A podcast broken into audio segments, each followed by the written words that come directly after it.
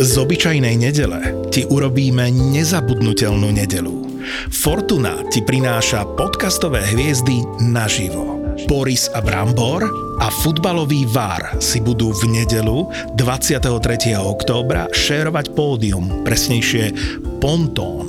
Každý si prinesie svojho hostia, takže uvidíš dve šovky po sebe. Vďaka Fortune môžeš zažiť atmosféru živého nahrávania tvojich obľúbených podcastov Boris a Brambor a VAR v nedelu 23. októbra od 19.00 na Pontóne v Bratislave. Lístky zoženieš iba online na zapotúr.sk. Podcast obsahuje opisy fyzického, psychického a verbálneho násilia a tiež opisy brutálneho sexuálneho násilia alebo sexuálnej deviácie páchateľa. Z tohto dôvodu je tento podcast absolútne nevhodný pre poslucháčov mladších ako 18 rokov.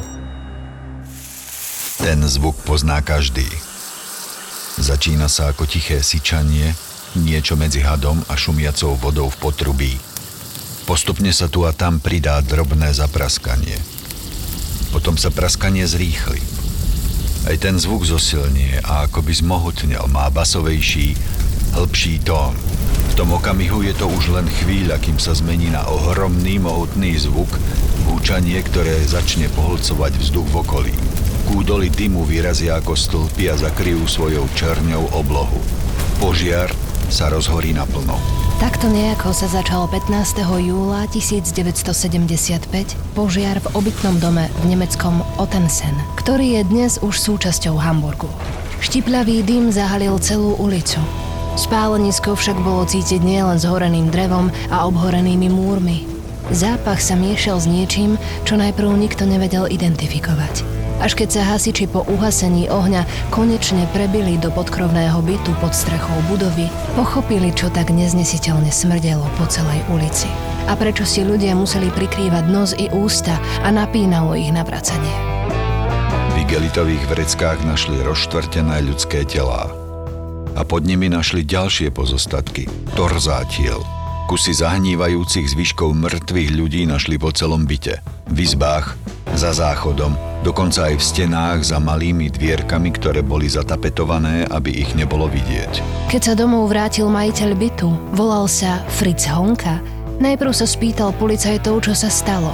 Po odpovedi bol tu požiar a potom, čo na ňo susedia ukázali prstom, že je majiteľom bytu so strašnými nálezmi hnijúcich tiel, to Fritz komentoval slovami To je strašné, asi tu už nebudem môcť bývať. Tušil správne. Policajte ho na mieste zatkli a odviedli na výsluch. Bavíme sa často o psychických chorobách a rôznych psychických chorobách a pýtam sa ťa na otázku, že či je to vyliečiteľné, alebo či je to aspoň natoľko potlačiteľné, že tento človek ešte môže byť súčasťou spoločnosti. No, z toho, čo o ňom za ten krátky vstup vieme, nevyplýva, že by bol duševne chorý. Máme mnohé prostriedky na to, aby sme takéhoto človeka s tou jeho poruchou príslušnou naučili existovať, fungovať, skrátka žiť. V každom prípade tento človek nemal emócie, lebo keď sa takéto niečo o mne odchalilo, tak ja by som bol pri najmenšom zdesený. Ale on si zachoval zrejme poker face.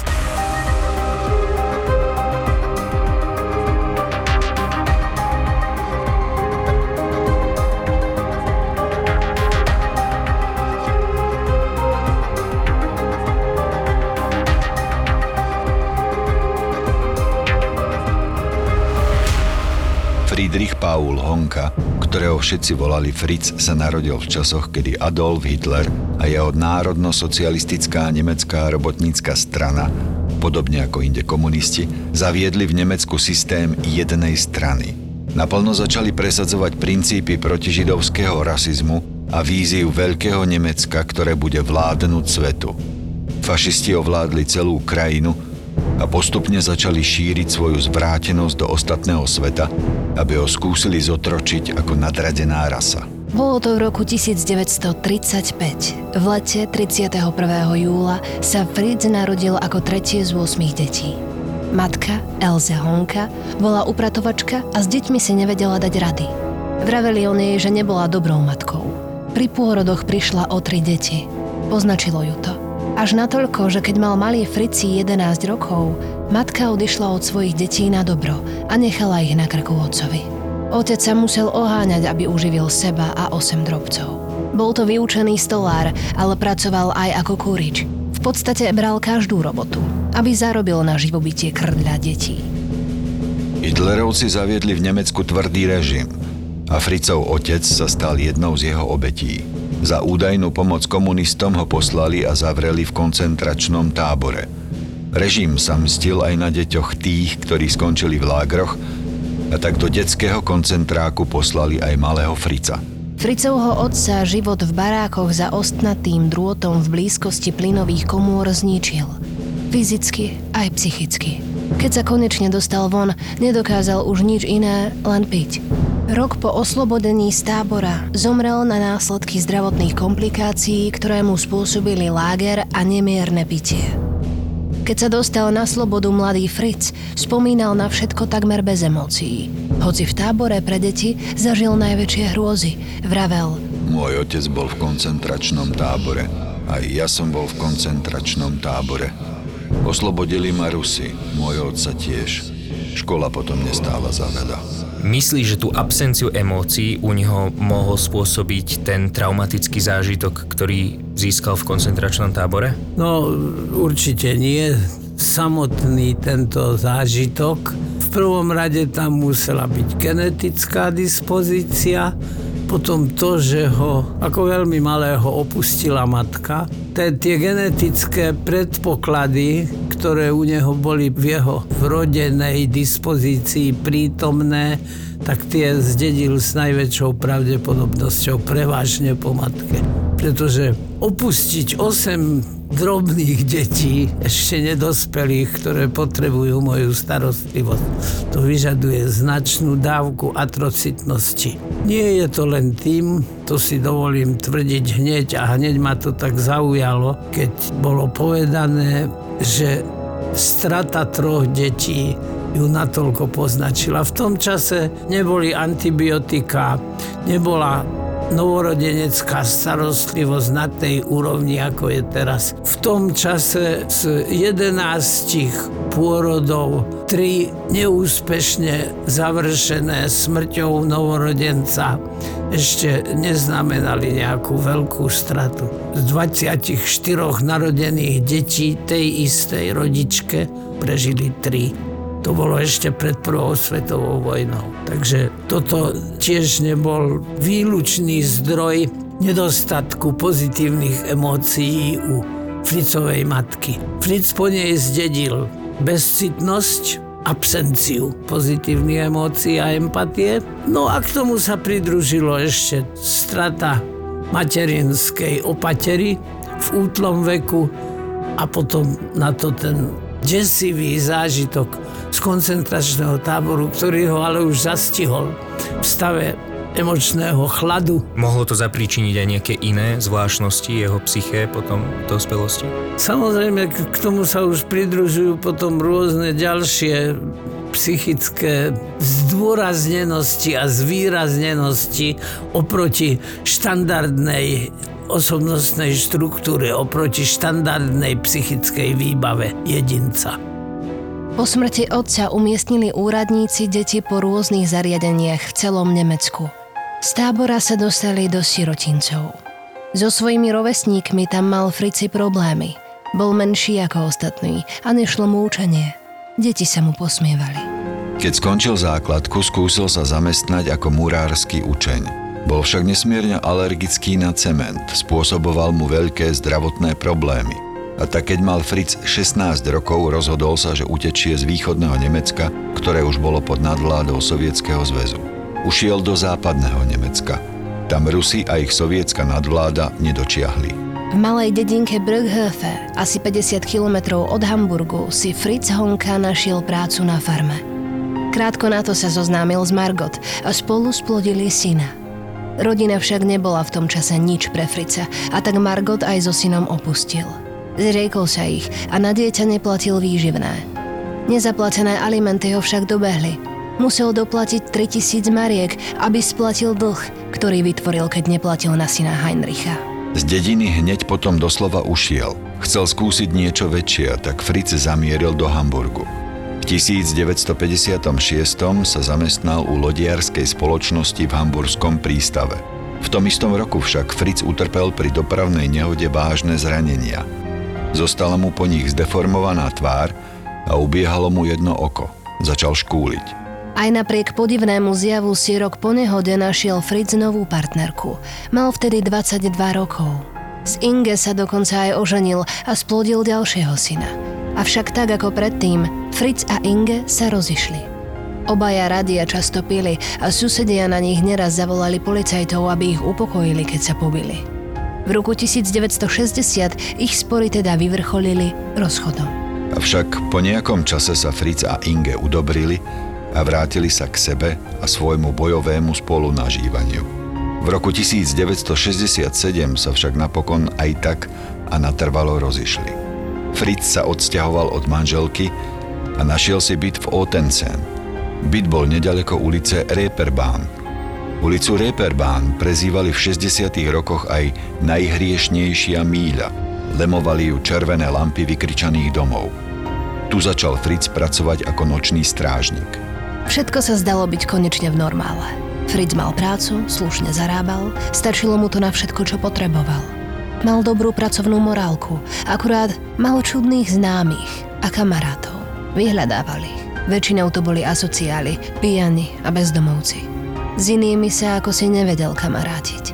Tí ho však mali radi. Fritz im totiž vždy zaplatil panáka alebo pivo a oni sa s ním potom radi rozprávali to jeho inklinovanie k disociálom a k disociálnemu fungovaniu, k disociálnemu spôsobu života je popri genetickom predpoklade, ktorý určite teda po tej mamičke, hlavne po mamičke zdedil, je aj dielom toho, že nemal od koho iný spôsob života a iný spôsob sociálnej existencie a fungovania odkúkať. On ani nevedel, že iný spôsob sociálnej existencie a fungovania existuje. Keď k tomu pridáme nedostatok empatie, nedostatok emócií, najmä pozitívnych prosociálnych emócií, tak sa nám dostane ešte navyše k tej jeho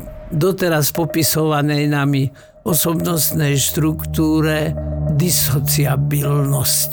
Disocialita, teda nedostatok schopnosti existovať v sociálne štandardnom prostredí, sociálne štandardných podmienkach tie podmienky, v ktorých on existoval, vrátane jeho zamestnania a vrátane toho prostredia, v ktorom sa pohyboval, to patrilo k jeho sociálnej výbave.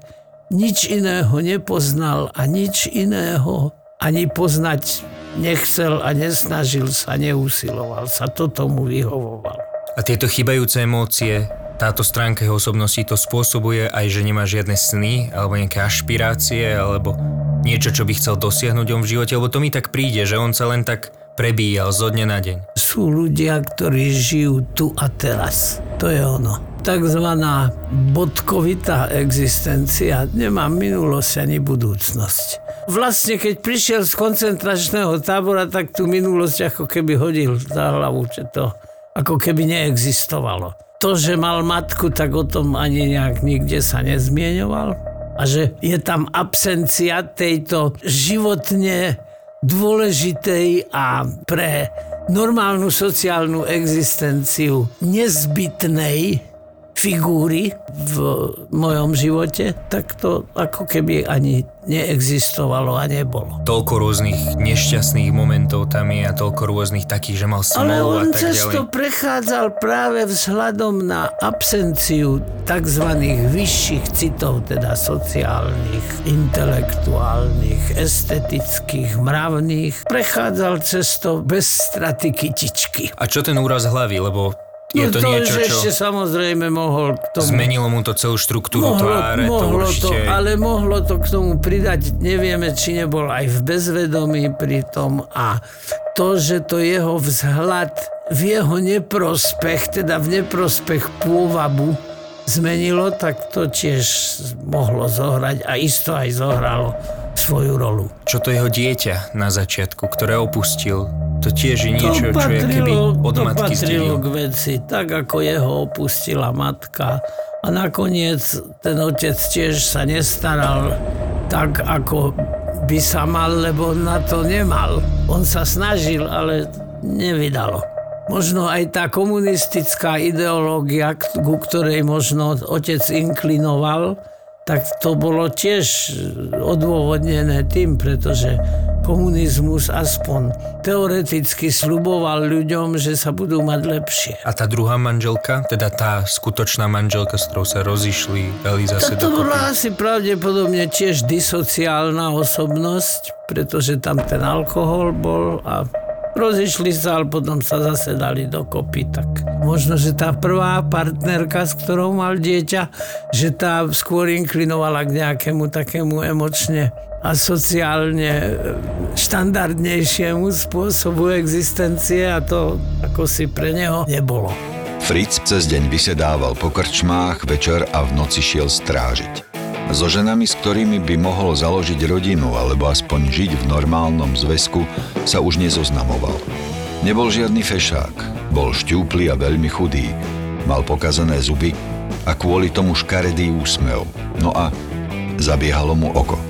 Nemal veľké šance a preto začal stále viac a viac inklinovať k tým, u ktorých jeho vzhľad nebol až taký podstatný. Fritz si obľúbil spoločnosť prostitútok. Najradšej mal tie staršie, z ktorých už nočné šichty vydrali krásu a tiež nemali veľa možností na kunčaftov. Mnohých nadržaných pri nich prešla chuť. Frica naopak. Jeho chuť staršie dámy povzbudzovali. Ako by ho priťahovali tie najviac životom zhužované prostitútky. Mal na ne svoje ustálené požiadavky. Najpodstatnejšie pre neho bolo, aby ho ukojili ústami. Zbožňoval orálny sex. O to viac preferoval prostitútky, ktoré už nemali zuby. Mal strach, aby mu raz nezahryzli, alebo neodhryzli stoporený út. Toto ani keby nebol obyčajný strach, ale doslova fóbia. Čo si o tom myslíš ty? Totižto preferencia orálneho sexu mi skôr patrí k ľuďom, či už mužom alebo ženám, preferujúcim maznanie, prítulnosť a teda nie takú celkom jednoduchú formu intimného zblíženia. Takže k jeho osobnosti mi to nepasuje celkom a skôr by som povedal, že tam asi bola porucha erekcie. Pretože takí muži tento spôsob uspokojenia, hlavne v rámci komerčného sexu, preferujú. U neho tam mohlo, mohli byť ešte ďalšie premenné to, tie, tie pokazené zuby a tým pádom možno aj zápach z úst a teda to klasické misionárske intimné zblíženie sa možno aj tým menej pôvabným a menej v biznise úspešným dievčatám z tejto branže už trošku mohlo aj protiviť. Hovorím, tých premených tam mohlo byť veľa a nerad by som sa púšťal do nejakých konšpiračných teórií v tomto smere, ale ako hypotézu to môžeme nepovažovať za vylúčené. Jeho matka opustila a materinská figúra v jeho živote vlastne neexistovala. A absencia tejto figúry v živote každého človeka, ale najmä každého muža, tak ako absencia otcovskej figúry v živote ženy, predstavuje obrovský deficit emočného, sociálneho, mravného existovania. To bolo ako keby tým, že nám vôbec nedôveroval. No tak nedôveroval im, pretože žiadna žena nebola taká, ktorej by mohol dôverovať. Nevyskytla sa v jeho živote. Toto by mohla byť schodná cesta. Honka mi ale nepríde vôbec ako nebezpečný človek, tak od pohľadu. On taký čudák, ale asi by som si ho ani nebol všimol na ulici. No tak áno, však Tak ako napríklad každý podvodník musí vyzerať dôveryhodne, lebo inak by nemohol tie svoje podvody páchať. Tak takisto takýto sociálne nebezpečný človek by bol veľmi rýchlo odhalený, keby už na tvári mu bolo vidno, alebo na jeho nejakom správaní na prvý pohľad, že je to sociálne nebezpečný jedinec. Na to, aby ste mohli počúvať nový príbeh vražedného psyché, potrebujeme partnerov podcastu, ktorí to umožnia. Partnermi tohto podcastu sú cestovná kancelária Orex Travel a turecká agentúra na podporu a rozvoj cestovného ruchu. Leto 2023 patrí tureckej riviére. 300 slnečných dní v roku, veľké bazény, akvaparky, moderné kúpele, golfové ihriská a luxusné plážové rezorty s all-inclusive ponukou a la carte alebo bufetových reštaurácií potešia aj tých najnáročnejších klientov. Sny o dokonalej dovolenke sa môžu splniť, ak využijete First Minute zľavy a zarezervujete si svoju vysnívanú dovolenku v Turecku už dnes. Viac informácií nájdete na orextravel.sk a goturky.com.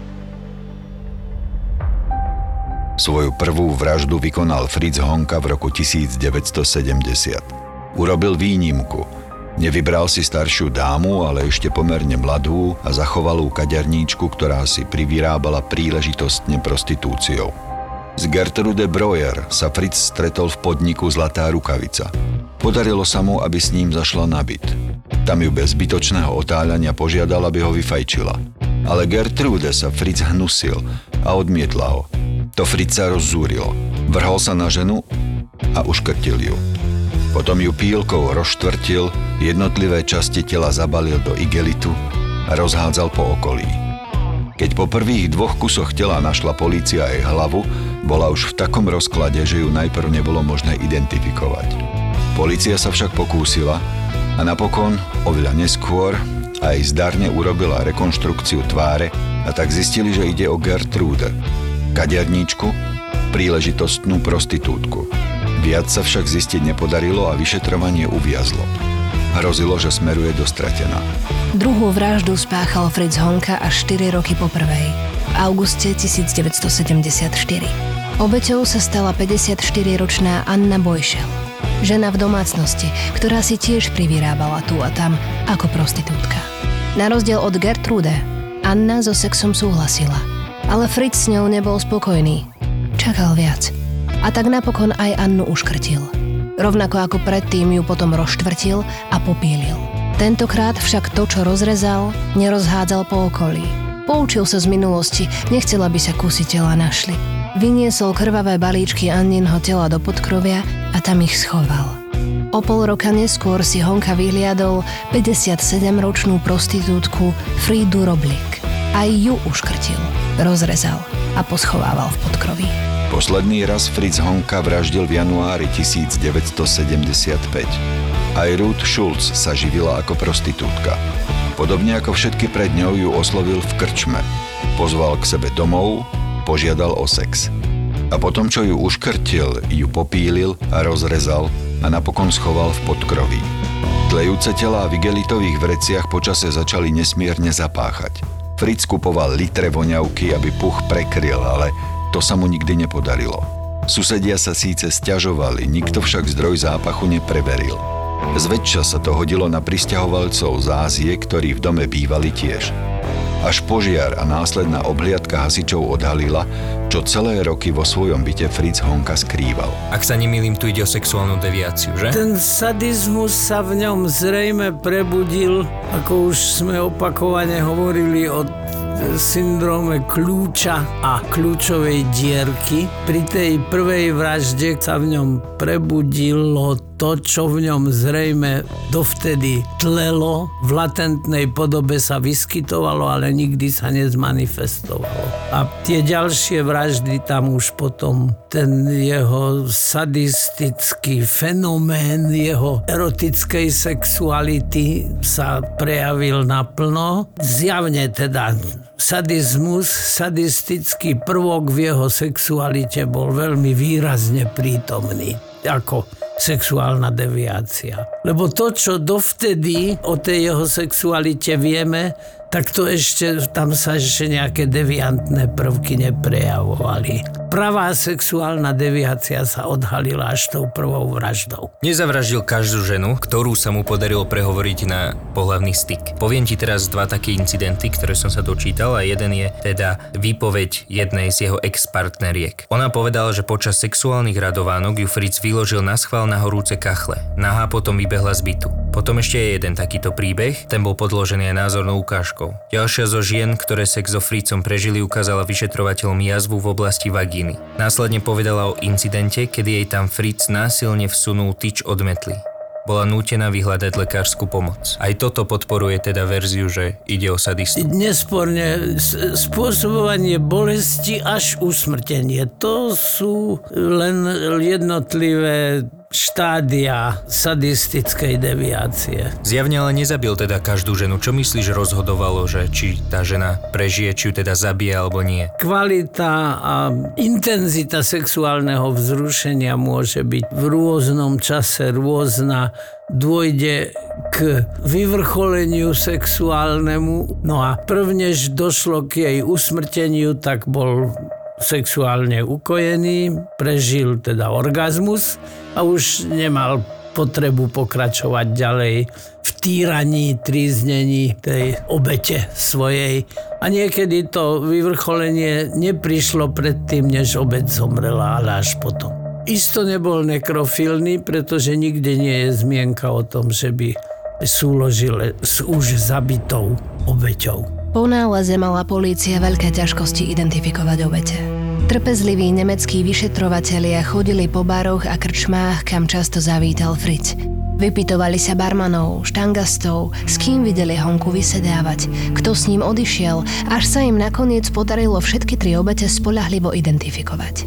Dokonca zistili, že niektoré zavraždené ženy chvíľu u Frica Honku aj bývali. Horšie to bolo, keď sa policajti pýtali Frica, či ich zabil. Najčastejšie odpovedal, že nevie. Nič nepoprel, ale rovnako nič ani nepriznal.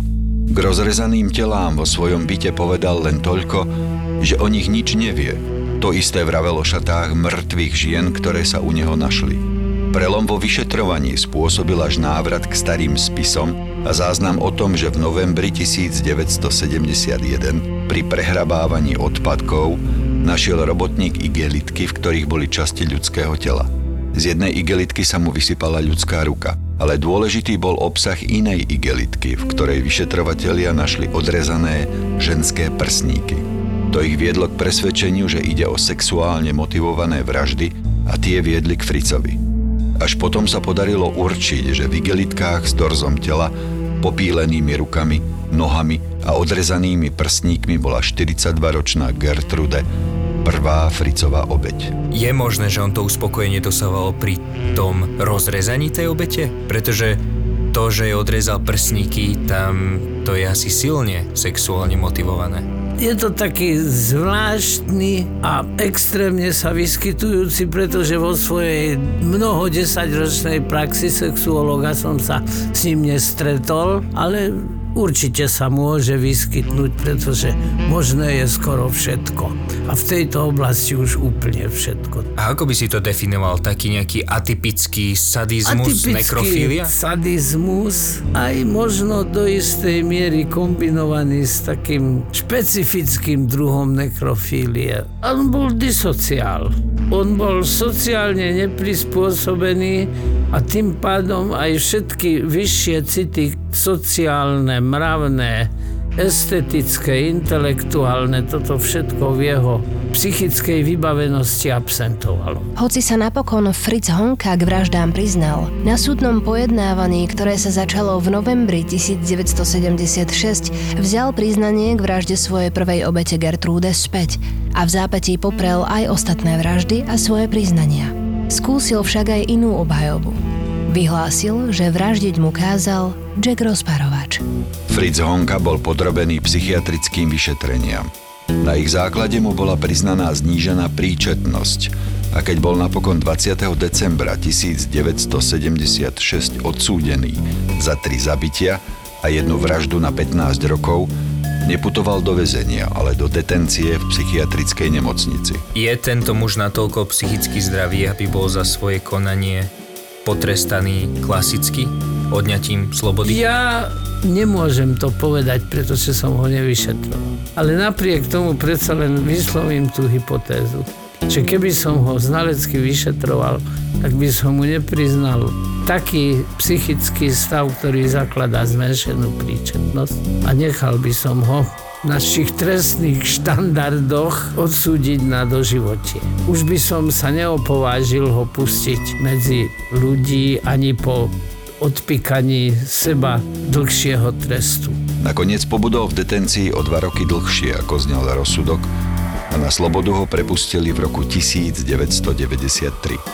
Zbytok života prežil v sociálnom zariadení pod menom Peter Jensen. Zomrel v Hamburgu 19. októbra 1998 vo veku 63 rokov.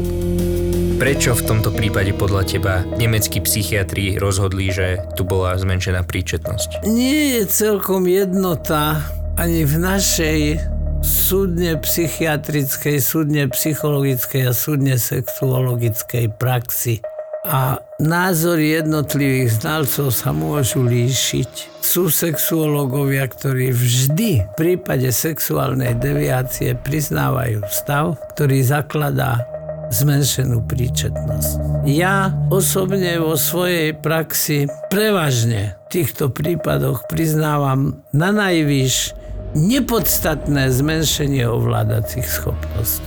A teda forenzne nevýznamné na ktoré súd síce môže prihliadnúť ako na polahčujúcu okolnosť, ale nezakladá to zmenšenú príčetnosť. Je možné, že by spoločenská nebezpečnosť takéhoto muža bola detenciou potlačená alebo vyliečená, neviem, čo je lepší pojem, až na toľko, že by mohol byť pustený na slobodu? Neviem, či by som sa opovážil odporučiť, pretože neviem si predstaviť, že by takéto niečo bolo možné bez predchádzajúceho znaleckého psychiatrického vyšetrenia a neviem si predstaviť teda znalca, ktorý by tohto človeka s čistým svedomím nechal prepustiť na slobodu. Na slobodu ho samozrejme prepustí súd.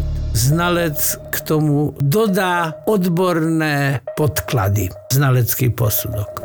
Oheň, ktorý namiesto, aby pochoval, naopak Odhalil sériového vraha prostitútok v Nemecku, ako by však s jeho smrťou nezhasol.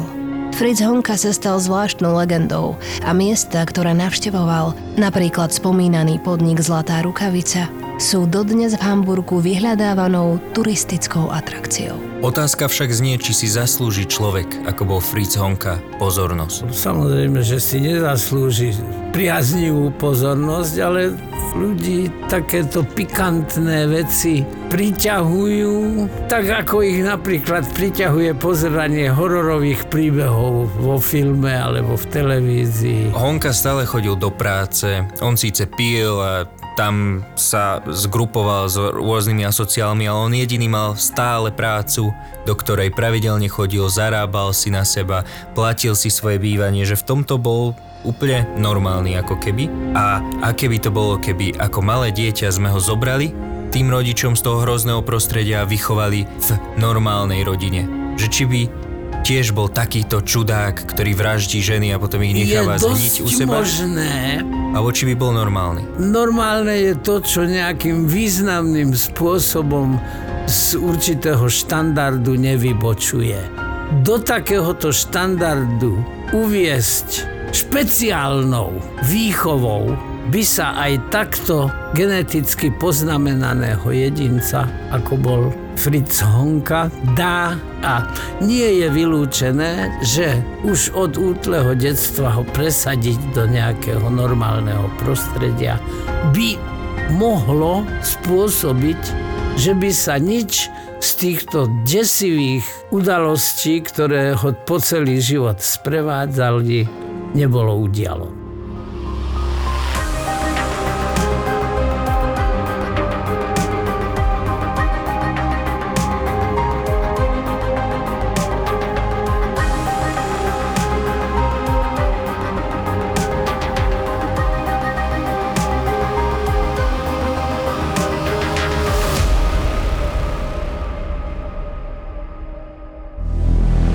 Ahojte všetci. Pripravili sme pre vás zaujímavý video obsah, kde doktor Droba vysvetľuje najzákladnejšie pojmy z forenznej psychiatrie. Séria má názov Úvod do forenznej psychiatrie a je dostupná na našom Mamaragane v prémiovej časti. Viac info v popise tejto epizódy. Sme zábava v podcastoch, sme zábava na Instagrame, sme zábava na TikToku. Zápo na TikToku je Zápo oficiál. Daj oficiálne follow a sleduj najnovšie Reelska a TikToky by Zapo Official. Zapo Official. Zapo. Zábrná v podcastovách.